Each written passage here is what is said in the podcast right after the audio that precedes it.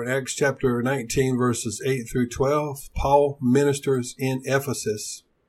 We see a pattern in these verses repeated throughout the book of Acts.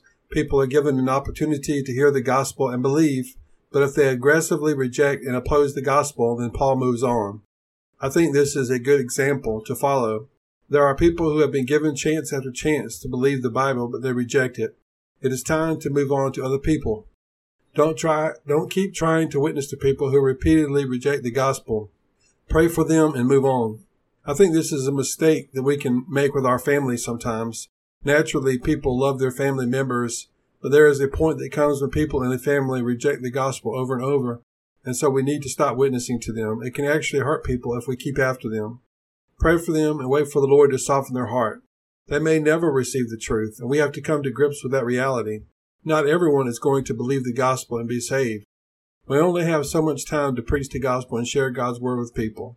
If the ground we are planting in does not respond to the seed, then we need to move on to some other ground that will receive God's word. Some people tend to get stuck in a situation where the enemy is draining them of all their resources and they are not really helping anymore. It is time to move on.